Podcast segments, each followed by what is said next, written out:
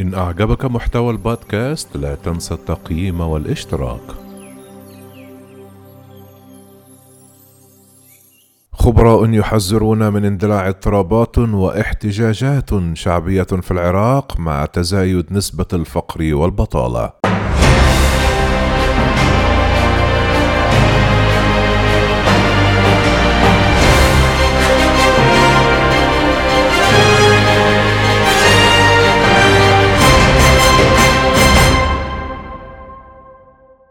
حذر خبراء من خطورة اندلاع اضطرابات واحتجاجات شعبية في العراق. مع تزايد نسبة الفقر والبطالة والارتفاع الضخم في الأسعار وعجز الحكومة عن دفع رواتب موظفي القطاع العام.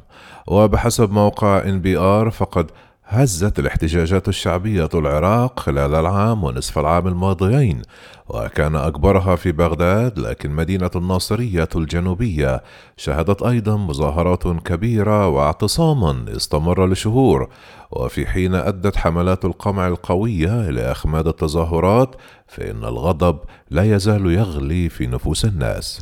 يقول نشطاء أن الفقر المتزايد هو أحد العوامل التي تجعل الاحتجاجات مستمرة مؤكدين أن الوضع الاقتصادي لكل الناس في الناصرية والعراق.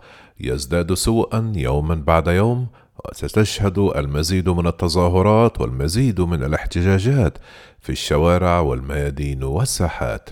قال المحلل السياسي سجاد جياد أنه في حال إذا استمر الوضع الحالي وبقاء أسعار النفط منخفضة فهناك احتمال حقيقي بأن مزيد من الناس سينضربون ويحتجون وقد تصبح الأمور أكثر صعوبة.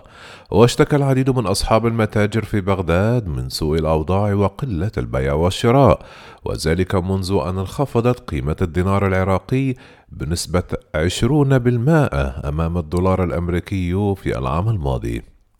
قال سعد سلمان وهو مالك لأحد محال بيع الحلويات صعود الدولار دمر الناس فقد انخفضت القوة الشرائية بشكل كبير والذي كان يشتري كيلوغراما من الحلويات بالكاد يبتاع نصف كيلو حاليا.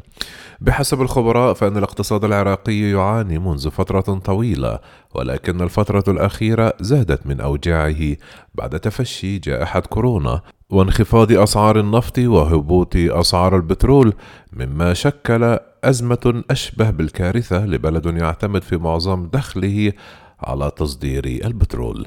تقدر وزارة المالية بأن سبعة ملايين عراقي من حوالي أربعين مليون مواطن يتلقون رواتب حكومية أو معاشية تقاعدية لكن هناك تقارير البنك الدولي التي تشير إلى أن أعداد هؤلاء تراجعت بنسبة 47.5%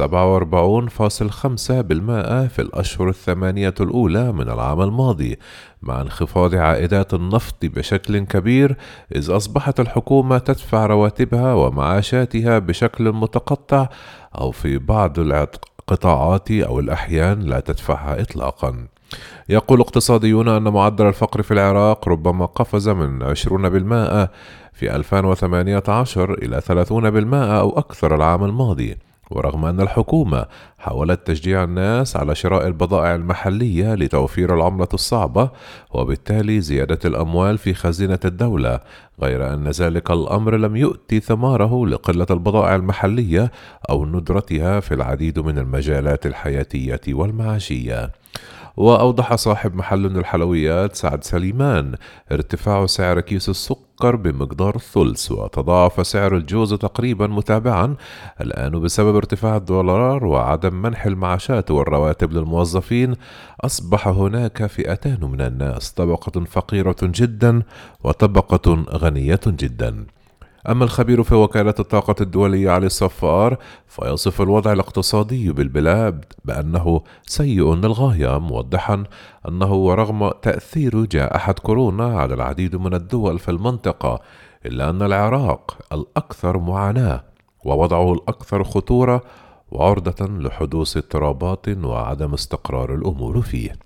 ولفت الصفار إلى أن بنية الاقتصاد في بلاده متزعزعة منذ عقود موضحا أن العراق يعتمد على النفط بنسبة تصل إلى 98% من عائداته وكلها تقريبا تذهب إلى خزينة الدولة مما جعل القطاع العام ينمو ويتغول على حساب القطاع الخاص وباتت هي المورد الأساسي لتأمين الوظائف وفرص العمل.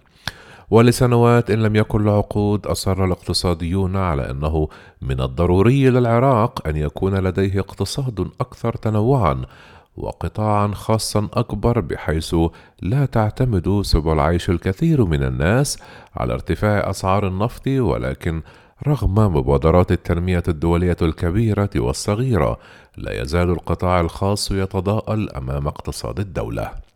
فما هي خطة الإصلاح الحكومية؟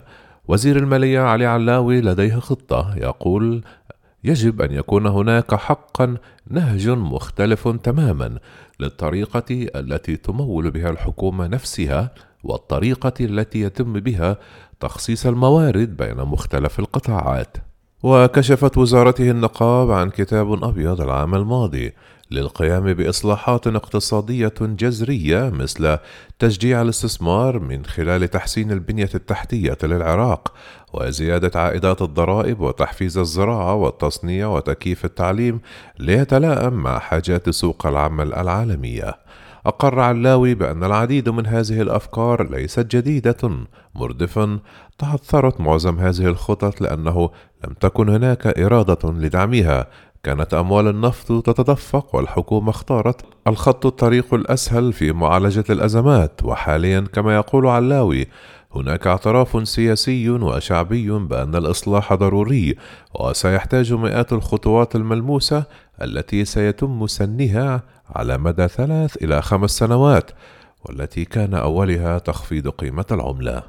وفيما إذا كان يخشى حدوث اضطرابات بسبب تلك الإجراءات التي سيكون قاسية بأعين الكثير عن الناس أجاب سيكون هناك فئة خاسرة ولكن المستفيدين سيكونون كثر.